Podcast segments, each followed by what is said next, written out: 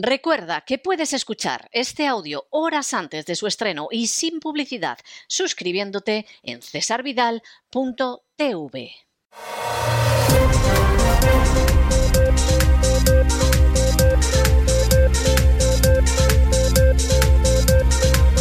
Las noticias del día.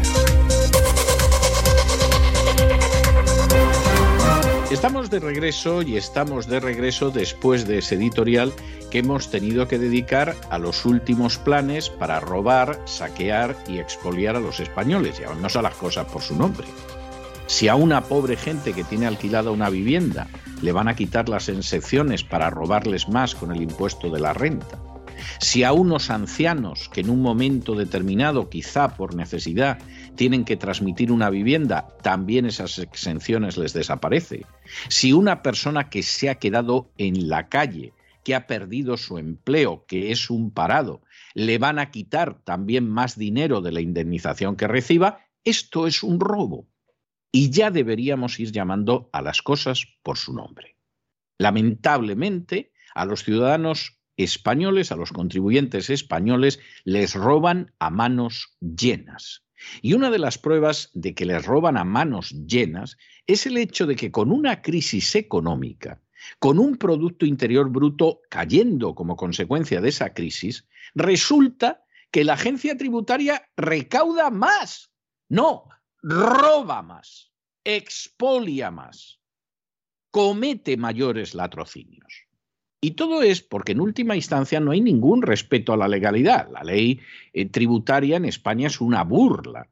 Está dedicada a empobrecer cada, cada vez más a las clases medias. Pero es que luego, por si eso fuera poco, cuando de pronto las pobres clases medias descubren que les están robando porque la balanza está amañada, porque lo que sucede es que los sicarios de la agencia tributaria amañan y falsean y trampean la balanza para robar más, cuando de pronto los españoles, si es que alguno intenta resistir, entonces se utiliza más la coacción e igual que Breno arrojó su pesadísima espada sobre la balanza para sacarle más oro todavía a los romanos, pues ahí llegan los sicarios de la agencia tributaria recurriendo al fraude de ley, recurriendo a veces a la utilización de la ley penal para coaccionar a los contribuyentes y, por supuesto, pisoteando la legalidad para poder cobrar sus bonus. Esta es la realidad y esta es una realidad que no deben ustedes perder de vista. ¿Y en qué se emplea este dinero? Pues agárrense a la primera noticia que tenemos hoy en nuestro boletín informativo, porque vamos a mandar cerca de 60 millones de euros de entrada a Ucrania y a los países vecinos. Y esto es el principio. Y uno diría, pero vamos a ver, vamos a ver, vamos a ser serios. ¿Qué se nos ha perdido en Ucrania? ¿Qué tiene que ver Ucrania con nuestros intereses? Si aquí resulta que, bueno, se supone que hay una serie de organismos que se ocupan de estas historias, no se les ve en el Yemen, no se les ve en la frontera de Colombia y Venezuela, por ejemplo. En muchos sitios ni están ni se les espera. ¿Qué estamos haciendo con Ucrania? Pues hombre, es muy sencillo. El gobierno español es un títere, es una marioneta, es un espantajo en manos de la agenda globalista. Y la agenda globalista en estos momentos dicta que el tema de atención es Ucrania. Y ala, adelante con los faroles en el tema de Ucrania. Y por supuesto, España puede empezar, porque esto es solo el inicio, gastándose 60 millones de euros, 10.000 millones de las antiguas pesetas se dice pronto, ¿eh? se dice pronto, pues supuestamente en ayudar a Ucrania y a otros países que tienen muchísimo, muchísimo que ver con los intereses españoles. O sea, no solamente crean ustedes que es Ucrania, porque además de Ucrania, pues vamos a tener, por ejemplo, a Moldavia, eh, que es otro país que, vamos, para España de importancia inmensa. Captarán ustedes la ironía. ¿Y esto por qué lo hace el gobierno? Porque les puede robar a ustedes impunemente. Porque esto no es una colecta que ha hecho Pedro Sánchez entre la gente de su partido, su gobierno, y lo mandan a Ucrania, que en fin, estaría muy bien. y a Moldavia. No, no, no, no, no. ¿Esto quién lo paga? Vosotros, queridos niños, ¿quién lo va a pagar? ¿Y cómo es que ustedes tienen que pagar esto? Hombre, porque llevan ustedes décadas permitiendo que les roben impunemente los sicarios de la agencia tributaria. Si hubieran empezado a asociarse ya hace décadas y a sentar en el banquillo a los sicarios de la agencia tributaria por prevaricación, por fraude de ley, verían ustedes cómo las cosas eran distintas. Pero como se da la circunstancia de que no lo han hecho, y eso que pierden más del 51% de las causas que llegan ante los tribunales, como efectivamente eso no lo han hecho, bueno, pues ¿qué es lo que acaba sucediendo al fin y a la postre? Que cada vez les han dado más bonus, más prebendas y por supuesto roban cada día más si está recompensado, si nunca responden ante los tribunales, si nadie se atreve a llevarlos ante los tribunales. ¿Qué sorpresa se va a llevar algún inspector como un día le llegue una causa por prevaricación desde un tribunal de la Florida? Va a haber algún inspector que lo mismo se va a quedar que no se lo va a creer. Porque claro, ya no es el juez español más o menos bizcochable, es un juez de la Florida, por ejemplo. Y el juez de la Florida, pues evidentemente sabe que es un delito el hecho de cobrar bonus por las inspecciones. Y entonces aquí puede haber cosas verdaderamente de lo más entretenidas y verdaderamente de lo más divertidas. ¿eh? Puede haber cosas tremendas. Qué triste sería que al final con estas situaciones de injusticia hubiera que acabar desde fuera de España porque dentro de España no se puede. Pero bueno, de momento ustedes les roban a manos llenas. Y una parte de lo que no recibe la población española, de lo que no reciben los pensionistas, de lo que no reciben los enfermos, de lo que no reciben los niños, ¡ala! A Ucrania, a Moldavia. Que vamos, las relaciones entre España y Ucrania y Moldavia ya me contarán ustedes a mí cuáles son, pero este es el sistema. Y mientras el pueblo español haga lo único que le dicen, es decir, de pronto se queda totalmente conmovido por las fake news que hablan de hospitales bombardeados por los rusos. Luego aparece que es mentira, las fotos resulta que son de años atrás en otro conflicto, etcétera. Los españoles se conmueven y son los mismos españoles que de la manera más criminal y más canallesca pedían hace cuatro días que no se atendieran los hospitales a sus compatriotas que no se habían vacunado. Con lo cual uno no sabe si son imbéciles totalmente o son hipócritas, pero verdaderamente es sangrante. Oh, qué pena nos dan los ucranianos, o qué criminales podemos ser con nuestros compatriotas que no agachan la cabeza ante el discurso oficial. Ala, en la Inquisición lo ideal es ir en la procesión pidiendo que quemen a los reos no plantarse enfrente de la procesión y decir asesinos, criminales, canallas, ¿cómo pretendéis acabar con esta pobre gente? No, no, no, no, eso, eso no lo esperen ustedes, sería la primera vez en la historia de España. Hombre, de todo tiene que haber una primera vez y sería ideal, pero de momento no parece que se vaya a producir. En fin, examinamos estas y otras noticias que vaya, vaya, vaya si les afectan a ustedes con la ayuda inestimable de María Jesús Alfaya. María Jesús, muy buenas noches. Muy buenas noches, César. Muy buenas noches a los oyentes de la voz, a quienes queremos seguir recomendándoles un documental titulado Señores de las redes.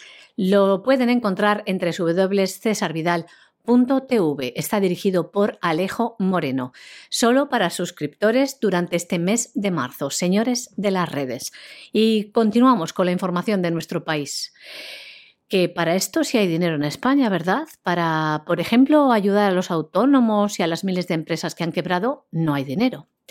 La noticia es que el gobierno va a entregar a Ucrania también a los países vecinos que acogen a los ucranianos y a distintas ONGs un total de 56 millones de euros para dar asistencia.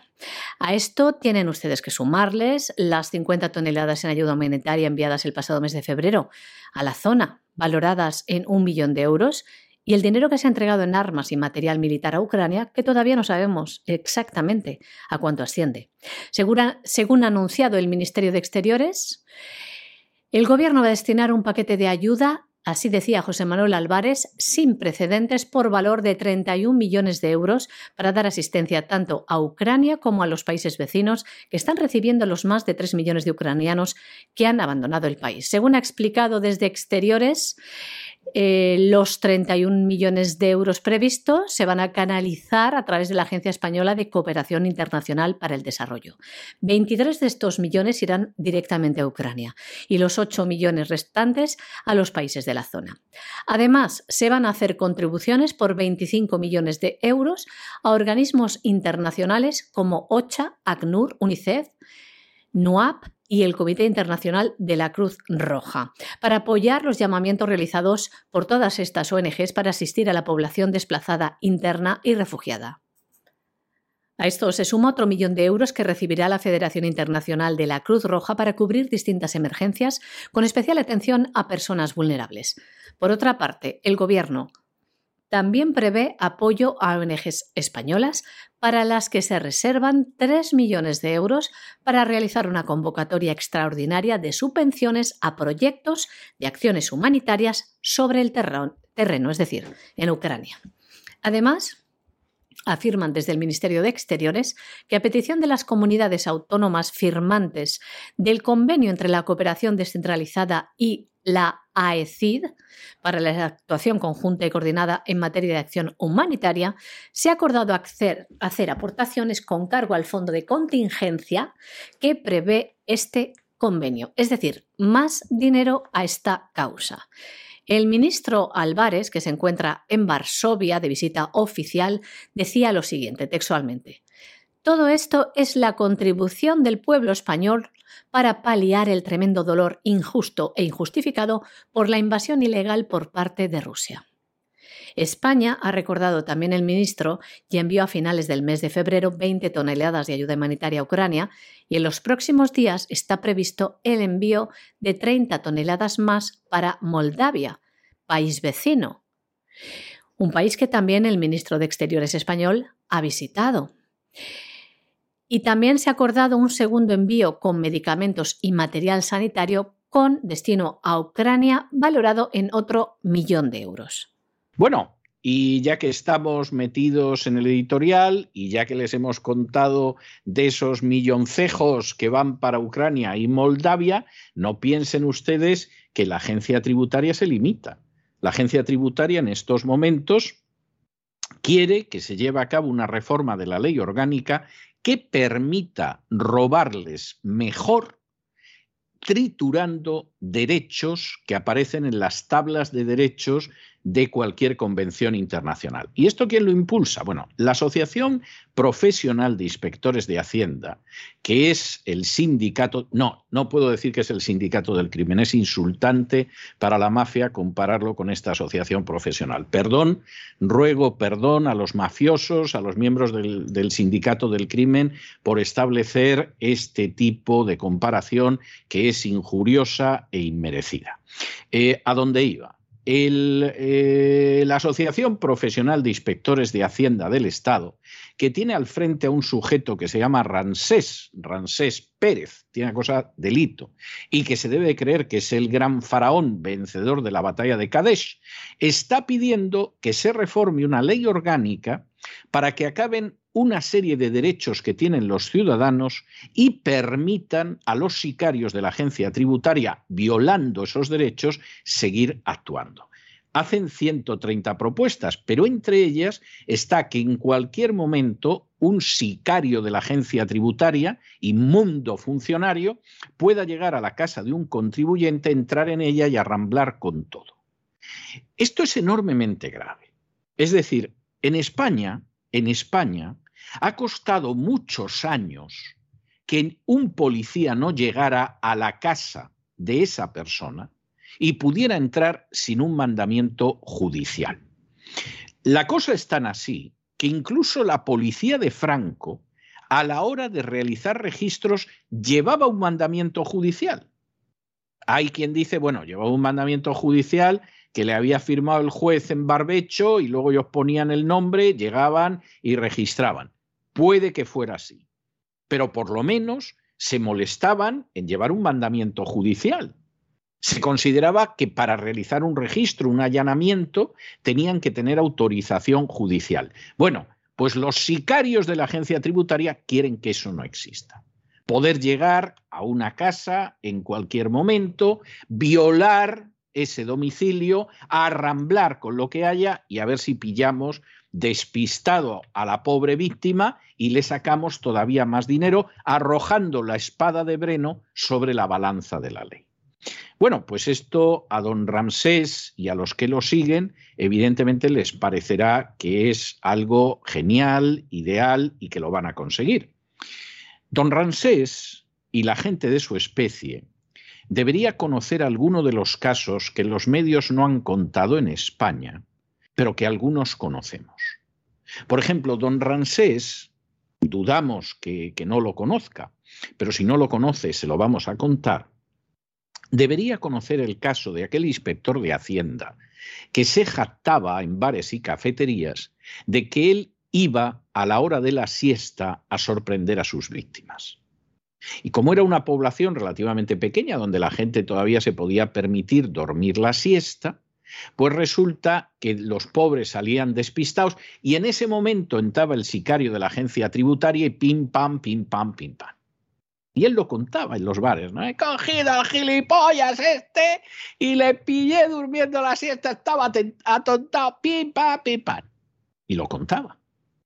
Y un día, ese inspector de Hacienda, cuando estaba recogiendo su coche en el aparcamiento, no se percató de que venía alguien por detrás y le puso la espalda como un acerico de puñaladas porque el inspector seguramente se creía muy gracioso y seguro que se sentía muy feliz cuando cobraba los bonus. Pero de pronto hubo alguien que debió de pensar, vas a arruinar a tu pi madre, yo no voy a consentir que me lleves a la ruina ni que acabes con el futuro de mis hijos, echó mano de un objeto oxiso punzante agarró por detrás al inspector y vamos, le debió de dar desde las nalgas hasta los riñones todo lo que pudo y más. Esto don Ransés a lo mejor no lo conoce y debería conocerlo.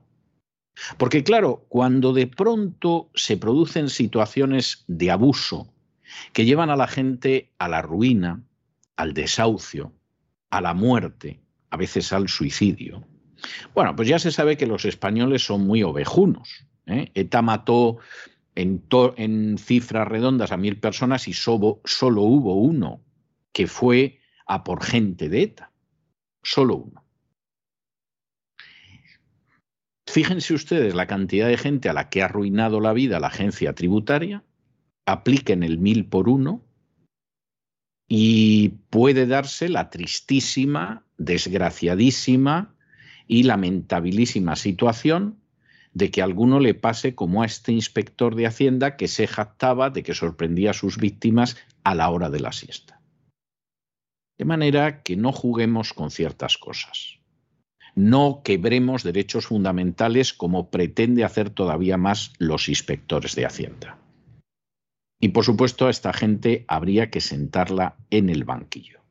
Gente que pretende acabar con derechos que en España se ha necesitado muchísimo tiempo para que se reconozcan legalmente, son enemigos del pueblo. Es triste decirlo, porque deberían de ser servidores del pueblo como funcionarios. Son enemigos del pueblo. Pretenden acabar con derechos importantísimos, inalienables e irrenunciables para seguir cobrando bonus. Y eso es intolerable. La Asociación Profesional de Inspectores de Hacienda del Estado, de siglas IHE, ha presentado un documento al Ejecutivo que se titula Propuestas contra el fraude fiscal y de reforma de las administraciones tributarias. En él presentan cerca de 130 propuestas para luchar contra el fraude fiscal. La introducción de este documento comienza así, les leemos. La Constitución establece en su artículo primero que España se constituye en un Estado social y democrático de derecho que propugna como valores superiores de su ordenamiento jurídico la libertad, la justicia, la igualdad y el pluralismo político. Dada nuestra especialización en la materia tributaria, nuestra inmersión en la sociedad civil española, nuestro compromiso con dichos valores y con los principios constitucionales del sistema tributario recogidos en el artículo 31.1 de la Constitución española, tenemos la firme convicción, como ciudadanos y servidores públicos, de que nuestra aportación al interés general y a la construcción del bien común la debemos concretar en nuestras propuestas de reforma y actualización del sistema fiscal y de mejora del funcionamiento del sector público. Esto es lo que dicen la Asociación Profesional de los Inspectores de Hacienda del Estado. Sin comentarios. El presidente de esta asociación, Ramsés Pérez, considera que el impacto recaudatorio para el Estado sería mayor con el trabajo de lucha contra el fraude fiscal que con subidas de impuestos. La asociación señala que existen datos que estiman que la suma de la economía sumergida y del fraude fiscal suponen un 20% del Producto Interior Bruto. Esta es la premisa de la que parten estos inspectores. Como ven, mirar por las arcas del Estado, y por ende se supone que los ciudadanos. ¿Es así en la práctica? Dejamos ahí la pregunta. Esta preocupación, como les decimos, se materializa en cerca de 130 propuestas, que hemos querido destacar algunas de ellas. Primero, piden que se permita a los inspectores de Hacienda avanzar con comprobaciones de posibles delitos fiscales antes de llegar a su judicialización. Esto supone que los inspectores tengan una capacidad cuasi instructora. Por ello, Ramsés Pérez propone que se cree una oficina dependiente de la agencia tributaria en la que trabajen conjuntamente inspectores con fiscales. También proponen la creación de una policía fiscal. Se trata de que tengan capacidad en todos los aspectos vinculados a delitos económicos. Esto es lo que señalaba el presidente de la asociación. Además, esta propuesta consistiría en terminar de integrar el servicio de vigilancia aduanera en la agencia tributaria para dotarle de la capacidad más allá del campo de las aduanas. La Asociación Profesional de Inspectores de Hacienda del Estado proponen además una reforma de la ley orgánica para entrar en los domicilios de los contribuyentes sin trabas. Como ven, poco parece importarles a estos inspectores los derechos que amparan a los ciudadanos y que los tribunales les han reconocido como vulnerados en muchas ocasiones por inspectores de Hacienda en estas actuaciones de patada en la puerta, en empresas, domicilios e incluso bodas, como también les hemos contado en este programa. Proponen que se establezca la obligación de todas las empresas de designar los lugares de conservación de determinada información con trascendencia tributaria, el tax room, que han de ser de libre acceso a la administración tributaria. Por ejemplo, esta es la información que quieren que contenga este tax room. Contabilidad, facturas, justificación de operaciones vinculadas, justificaciones de deducciones y bonificaciones fiscales. Además, dicen, para los datos en soporte magnético debería establecerse la obligación de disponer de consultas abiertas a la Administración tributaria directamente con el servidor de datos de la empresa o, en su defecto, con el ordenador donde se lleve el programa de gestión empresarial. Toma ya. Para evitar cambio de residencia fiscal, ¿qué proponen también? De los ciudadanos españoles fuera de nuestras fronteras proponen que se reconozca residente fiscal en España cuando el contribuyente pase más días al año en España que en otros países. También plantea que se tengan en cuenta otros aspectos sobre la vinculación real del contribuyente a España, en el caso de que, por ejemplo, su cónyuge o sus hijos sí residan en el país. Además, plantean algo similar para la residencia que llaman ficticia dentro de una comunidad u otra de España, para evitar que los contribuyentes trasladen su domicilio fiscal a comunidades como Madrid, en el que, por ejemplo, el pago del impuesto de patrimonio de sucesiones es mínimo. Proponen además crear comisiones tripartitas entre comunidades autónomas de salida y de la, y de, la de llegada con la agencia tributaria para conocer dónde debe tributar realmente este contribuyente. Y más cosas que dice este informe de manera textual, les leemos. Resultaría necesario utilizar una base de datos integral para el sector público, incrementando la información de trascendencia tributaria que ya tiene la agencia tributaria. Con la información de esta base de datos se procedería al estudio de los diferentes componentes que deben integrar el indicador de capacidad económica, asignado a cada contribuyente censado. Una primera utilidad sería acceder a información que permitiera completar el indicador de la renta declarada en el IRPF como indicador de capacidad económica. Con otros datos económicos de todo tipo, no solo los ingresos declarados por una persona, sino también la situación patrimonial propia de su entorno familiar a partir de datos sobre titularidad de vehículos, inmuebles y resto de activos. Este nuevo indicador de capacidad económica debe sustituir al basado en los ingresos declarados en el IRPF, aunque también tenga en cuenta estos últimos.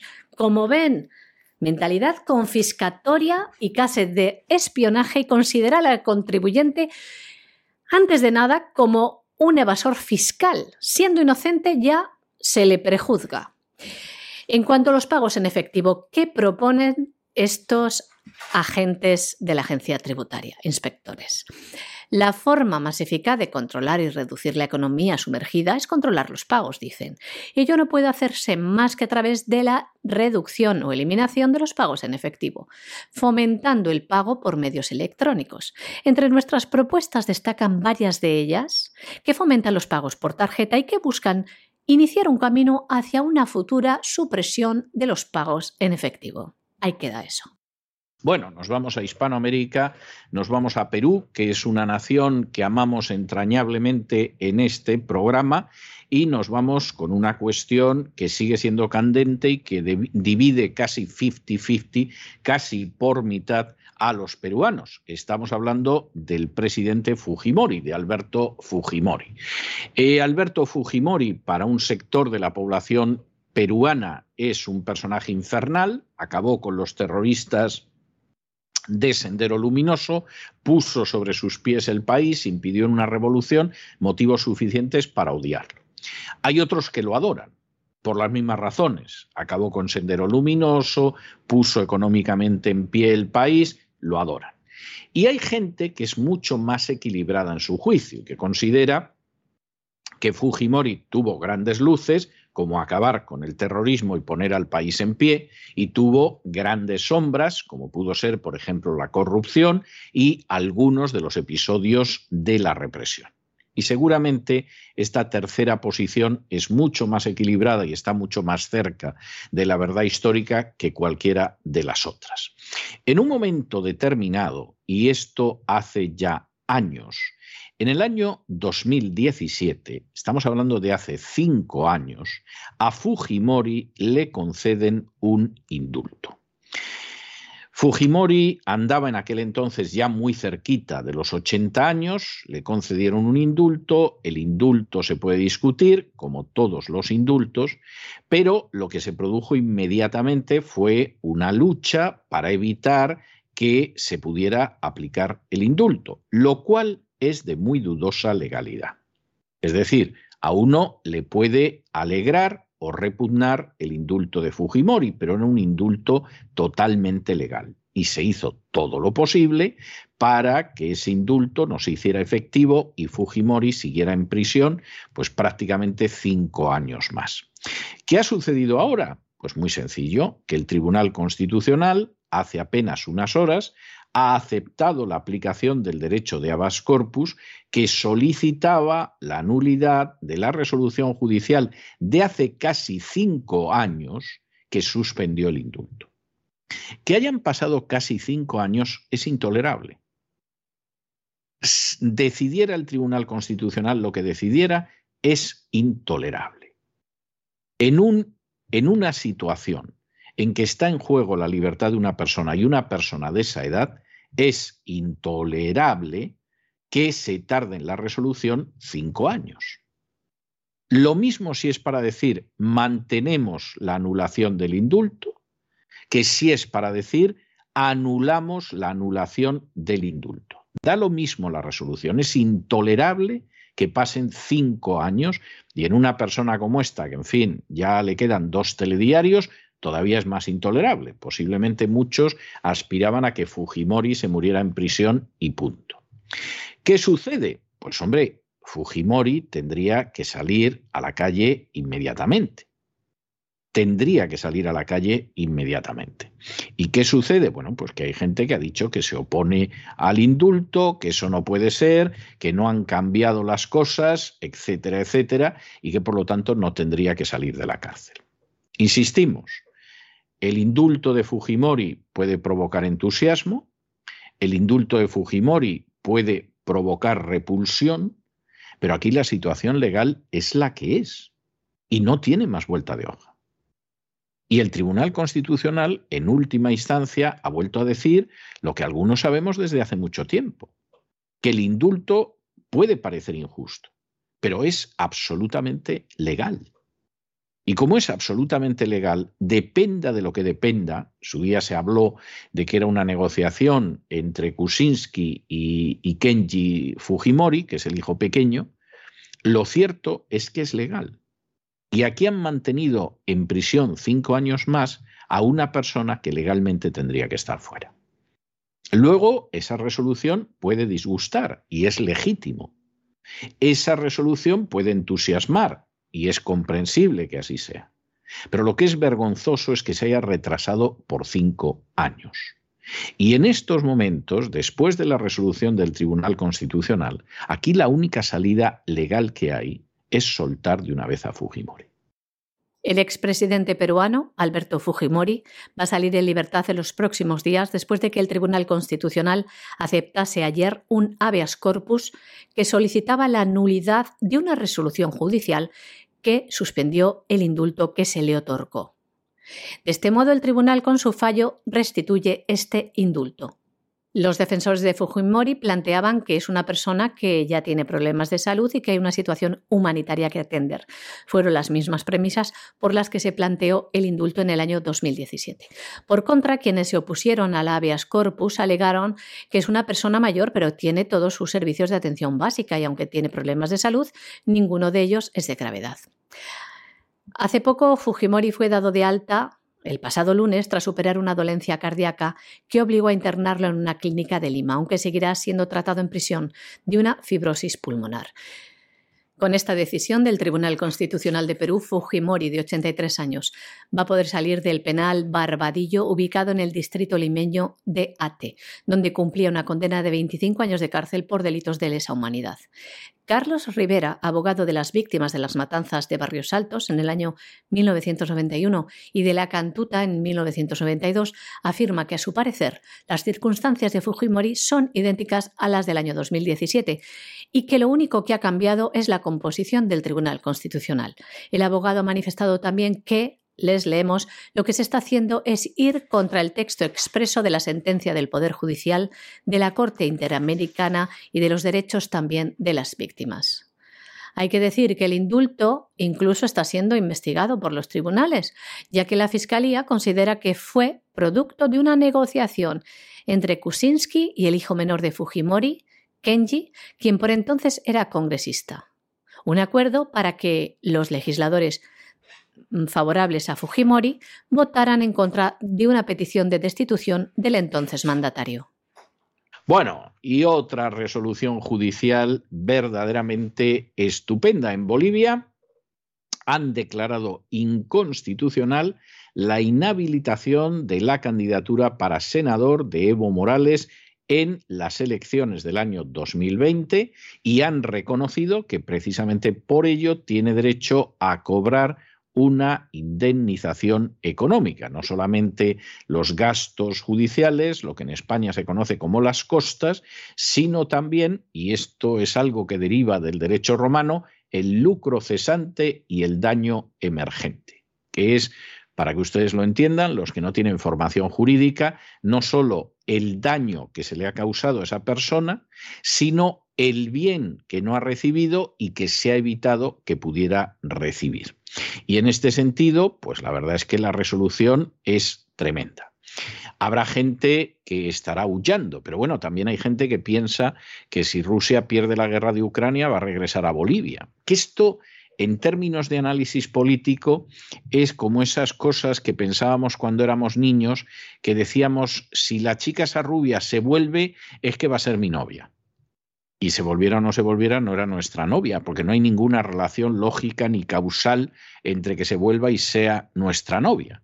Entonces hay gente que piensa, bueno, bueno si en Rusia eh, Putin es derrotado, va a caer el gobierno de Bolivia, el de Cuba, el de Nicaragua, porque tú lo digas.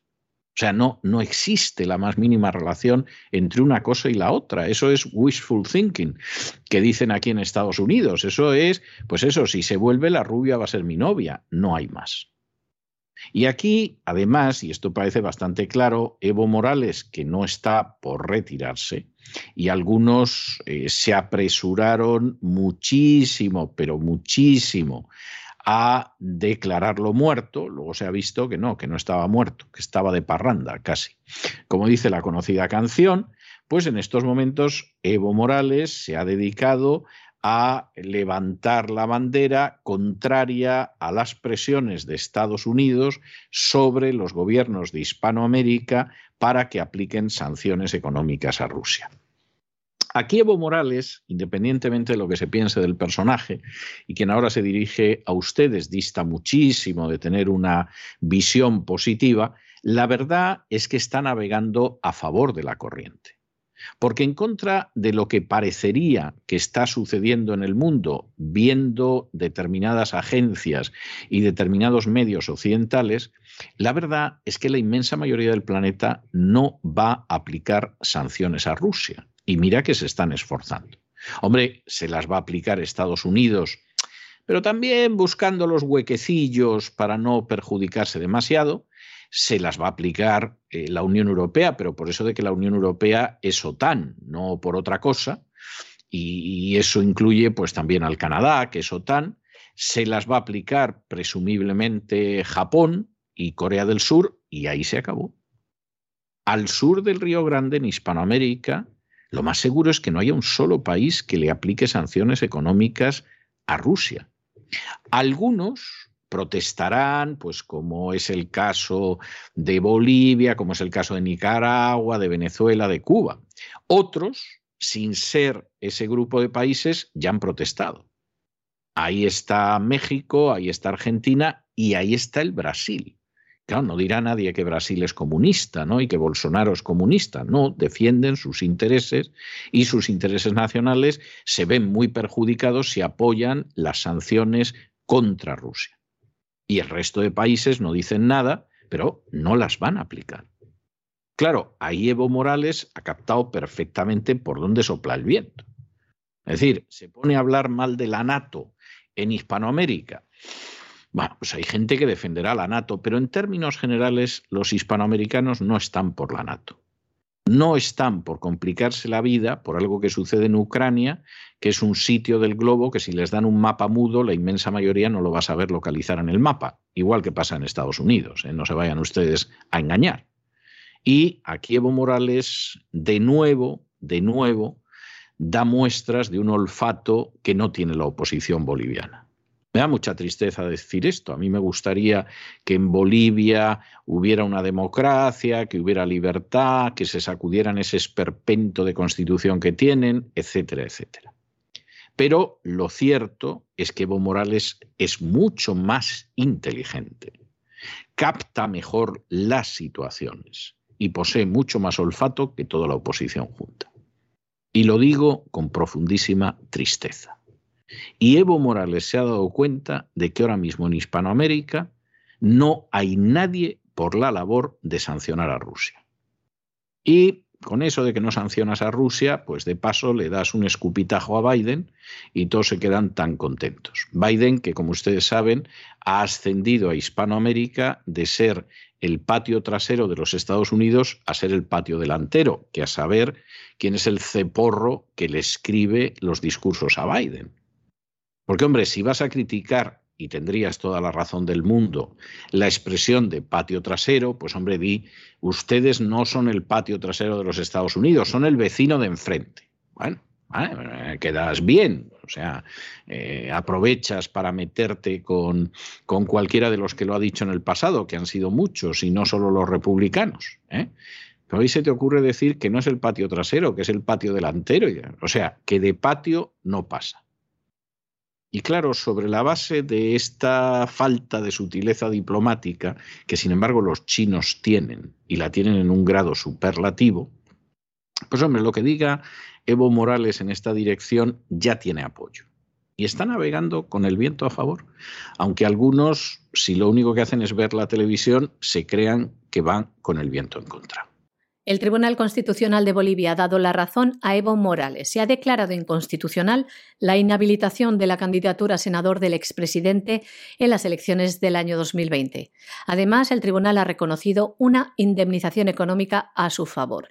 Si bien no se ha fijado la cantidad, esta, dicen, sí debería contemplar los gastos judiciales, así como el lucro cesante y el daño emergente ocasionados por las autoridades demandadas.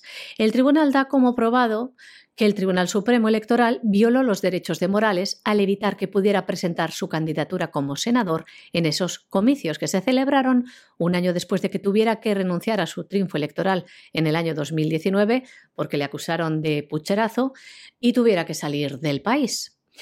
También hay que decir que el expresidente de Bolivia ha denunciado las presiones que Estados Unidos está ejerciendo sobre los jefes de Estado latinoamericanos para obligarlos a tomar posición contra Rusia. Evo Morales ha iniciado un movimiento internacional contra la OTAN y ya ha logrado reunir numerosos sindicatos que denuncian los peligros que la Alianza Atlántica representa para la paz mundial. Entre otras cosas que ha dicho Morales está lo siguiente. La OTAN es una seria amenaza a la paz y a la seguridad internacional. Su historial de invasiones y de agresiones lo demuestran. Ahora, su pretensión expansionista es una de las grandes responsables de la situación en Ucrania. Además, Morales apunta también a que Estados Unidos pues eh, le culpa con su envío de armas de fomentar, echar más leña al conflicto y lo decía en su cuenta de Twitter del siguiente modo. Estados Unidos confirma que incrementará con 800 millones el envío de armas a Ucrania. Hace unos días su Congreso aprobó un proyecto de ley de gastos para apoyar con 13.600 millones a Zelensky. El peor enemigo del diálogo y búsqueda de la paz entre Rusia y Ucrania es Estados Unidos. Eso es lo que decía el expresidente de Bolivia. También decía, condenamos el intervencionismo de los Estados Unidos para enfrentar dos países como Rusia y Ucrania. Europa no puede convertirse en el teatro de operaciones de Estados Unidos contra países soberanos. Además, Evo Morales decía también que la nación sudamericana consideró que la guerra nunca es la solución y añadió que Bolivia es pacifista y antiimperialista. Bueno, y nos vamos a internacional y antes de entrar en las noticias de internacional, queremos recordarles que aparte de ese maravilloso documental sobre los pescadores españoles en Terranova, que es Los Señores de las Redes, de Alejo Moreno, por cierto, director también de un gran documental que tuvimos en cesarvidal.tv, titulado Hechos Probados y donde aparecían como hechos probados buena parte de los abusos de la agencia tributaria, ahora mismo en cesarvidal.tv tienen ustedes también dos grandes, grandísimos, indispensables documentales sobre Ucrania, que no han aparecido ahora haciendo propaganda de guerra con fotos de otros conflictos, sino que se hicieron en su día, que produjo Oliver Stone, uno de los grandes directores de cine americanos, ganador de varios Oscars, y que tienen el título de Revealing Ukraine, que sería algo así como revelando Ucrania y contando la realidad sobre Ucrania,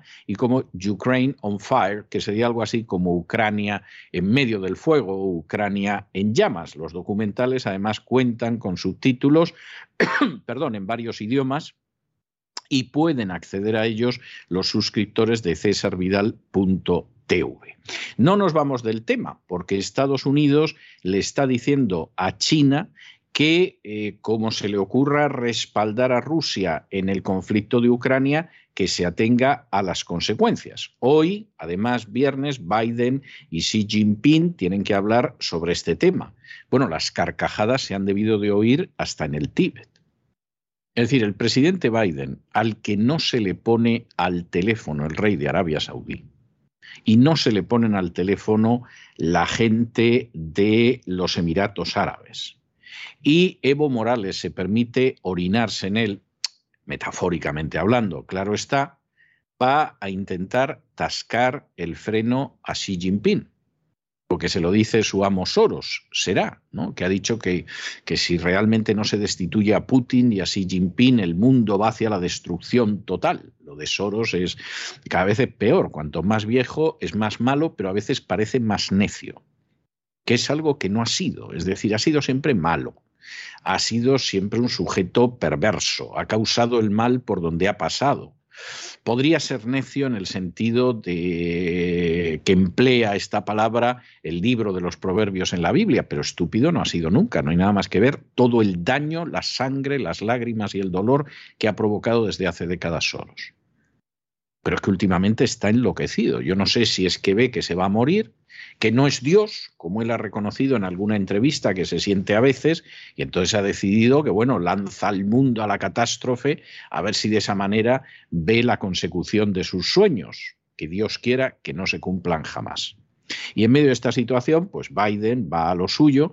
Biden, que por cierto, con ocasión de la crisis de Ucrania, se están recuperando interesantísimos vídeos de él, como que fue él el que dio las órdenes para bombardear Belgrado, posiblemente el mayor crimen de guerra cometido desde la Segunda Guerra Mundial en suelo europeo, pues ahora sabemos que Biden se jactó de haber sido el que dio la orden directa de bombardear Belgrado y el que dijo que había que bombardear Yugoslavia, es decir, que es un criminal de guerra. Y, por cierto, ha hecho otras cosas poco edificantes. Otro de los vídeos que ha aparecido de la época en que no tenía el pelo blanco, eh, aparece diciendo que extender la OTAN hacia las fronteras con Rusia no es recomendable porque implicaría problemas. En fin, eh, las videotecas son absolutamente implacables. Y en estos momentos, pues pretende presionar a Xi Jinping. ¿Va a presionar a Xi Jinping? China hace apenas unos días se permitió lanzar sanciones sobre empresas y bancos americanos. Es decir, si realmente Biden se piensa que China es Guatemala, o que es Costa Rica, o incluso que es España, verdaderamente anda muy equivocado. A estas alturas no sabemos si Biden piensa, siquiera, ¿eh? sin entrar en oraciones subordinadas, pero en cualquiera de los casos aquí va a pinchar en hueso. Y Biden, y es posible que no sea consciente de ello, pero sus asesores deberían serlo, está colocando a Estados Unidos en una peligrosísima situación en la que está colocando sobre la mesa el dólar y se está colocando en el disparadero para que Estados Unidos deje de ser la primera potencia mundial. Y si eso sucede, pues simplemente se habrá cumplido la agenda globalista que dice que para el 2030 Estados Unidos no será la primera potencia mundial. Es algo tremendo. Pero en fin, a ver qué le cuenta a Xi Jinping cuando hablen en el día de hoy, que seguramente merecerá la pena, porque Xi Jinping es tremendo. Y entre el desconcierto senil de Biden y Xi Jinping que pone una cara de póker, que dices, es que tiene cara de chino. No, no, no, no, no, no, no, no. Pone cara de póker porque hay muchas veces en que Xi Jinping sonríe y se le ve contentillo y todo, ¿no? Pero en este tipo de cosas pone esa cara de póker. Bueno, esto puede ser verdaderamente notable. Notable de verdad. Antes de entrar en el terreno internacional, queremos recomendarles dos documentales que pueden encontrar en www.cesarvidal.com .tv del prestigioso director de cine Oliver Stone. Cesarvidal.tv ha comprado los derechos a la productora y podrán ver Rebelling Ukraine, Ukraine on Fire, donde pueden ver el origen de este conflicto. Y comenzamos en Estados Unidos, que ha advertido a China de que va a afrontar graves consecuencias si ayuda a Rusia en la guerra contra Ucrania. Además, los presidentes Biden y Xi Jinping han hablado este viernes por videoconferencia para hablar de Ucrania. Washington ya ha hecho saber que advertirá a Pekín de graves consecuencias si apoya a Rusia. Esto lo dice Estados Unidos tras haber acusado esta semana a China de ser favorable a prestar ayuda militar a Moscú. Aunque la administración Biden no solo teme la asistencia en temas de defensa, también ve con inquietud la posibilidad de que la segunda economía del mundo pueda intentar ayudar a su socio estratégico a esquivar las sanciones impuestas por Estados Unidos y por sus aliados. La de Anthony Blinken es la advertencia más directa que Washington ha lanzado al gobierno de Xi Jinping desde el comienzo de la invasión rusa en Ucrania. La intervención, según dice Vladimir Putin, el 24 de febrero. Y ya que estábamos hablando de la agenda globalista a la que de manera tan servil sirve el presidente Biden, recordarles a ustedes que la ONU, que tiene una serie de comisiones que por supuesto les importa un pimiento el bienestar del planeta, pero sí el avance de la agenda globalista, tiene, por ejemplo, una comisión sobre la, la condición jurídica y social de la mujer y esta gente a lo que se ha dedicado es algo maravilloso, porque desde el 14 de marzo en Nueva York se dedican a, están en una reunión especialmente interesante. Bueno, pues ahora mismo promueve el aborto, promueve la agenda gay, promueve la entrega de anticonceptivos a niñas y ahora siéntense, por favor, si están de pie escuchando esto, porque además todo esto lo relaciona con el cambio climático. Vamos a ver, uno puede estar a favor o en contra del aborto. Uno puede estar a favor o en contra de la agenda gay. Uno puede estar a favor o en contra de entregar anticonceptivos a las niñas. Pero esto qué tiene que ver con el cambio climático? No, tiene que ver que al final hay que meter todo junto en un pack, en una especie de combo ideológico para que en última instancia, pues bueno, todo, todo, todo sea agenda globalista. Porque efectivamente el aborto en el cambio climático, como ustedes comprenderán, no influye. Que los homosexuales se casen o adopten niños, bueno, habrá quien le parezca una conquista y habrá a quien le darán ganas de vomitar, pero no tiene nada que ver con el cambio climático y entregar anticonceptivos a niñas. Habrá quien pensará que es una conquista social y habrá quien pensará que es una manifestación de la degeneración espantosa del mundo en el que vivimos. Pero en cualquier caso eso no tiene nada que ver con el cambio climático. Bueno, pues como en la ONU hay que juntar todo, todo tiene que estar en el mismo gazpacho, en el mismo sancocho que dirían a este lado del mundo, pues la Comisión sobre la Condición Jurídica y Social de la Mujer de la ONU lo junta todo y adelante con los faroles, que son los demás los que pagan las cuentas. La Comisión sobre la Condición Jurídica y Social de la Mujer de la ONU promueve el aborto, la agenda LGTBI y la anticoncepción de las niñas como soluciones para reducir el cambio climático. Las asociaciones pro vida que han tenido acceso a este primer borrador confirman que esto es lo que sostienen, porque esta comisión está llevándose a cabo desde el 14 de marzo en Nueva York. Y lo dice este borrador del siguiente modo, les leemos. Adoptar medidas concretas para hacer realidad el derecho al disfrute del más alto nivel posible de salud física y mental, garantizando el acceso universal a la salud y los derechos sexuales y reproductivos para aumentar la resiliencia climática, ambiental y ante los desastres de todas las mujeres y las niñas. La plataforma ciudadana Hazte Oír ha denunciado esta comisión se basa en conclusiones que no son vinculantes ni formales, como las de Beijing o la Conferencia Internacional sobre Población y Desarrollo. Concretamente, este borrador, en su párrafo 15, esta comisión también recomienda que los grupos feministas y las organizaciones dirigidas por jóvenes dirijan el debate hacia la consecución de la igualdad de derechos. Los asesores de Actioir en la ONU están muy preocupados por el lenguaje utilizado en el mismo, ya que auguran que si se aprueba este borrador, las más perjudicadas al final van a ser las propias mujeres. Hay que decir que poderosos grupos abortistas y del lobby LGTBI han presionado a la Comisión de la ONU para que bloquee a los grupos pro vida no pueden acceder a esta reunión, no han podido participar, solo les dejan participar de manera puntual, de manera virtual. Estas asociaciones han puesto en alerta y piden la participación ciudadana para exigir que se eliminen los párrafos 3, 5 y 15 del borrador. Además, a los grupos Provida, este organismo de la ONU les ha prohibido organizar cualquier evento virtual paralelo que figure en el programa y que promueva una narrativa diferente a la que promueve la cultura de la muerte dentro de Naciones Unidas.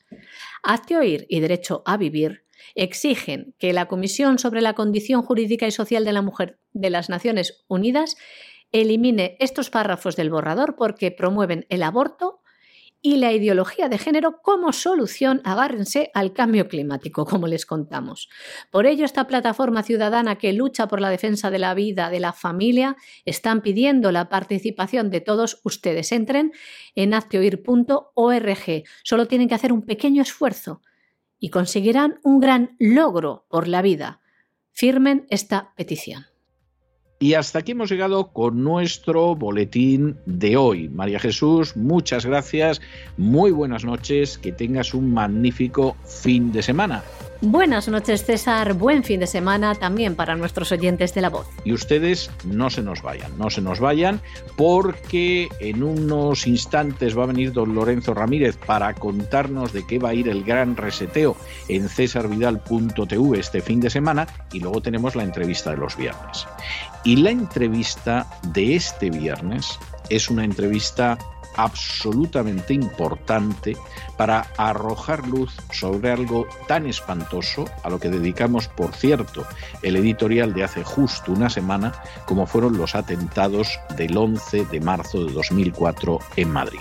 De manera que no se vayan, que regresamos enseguida.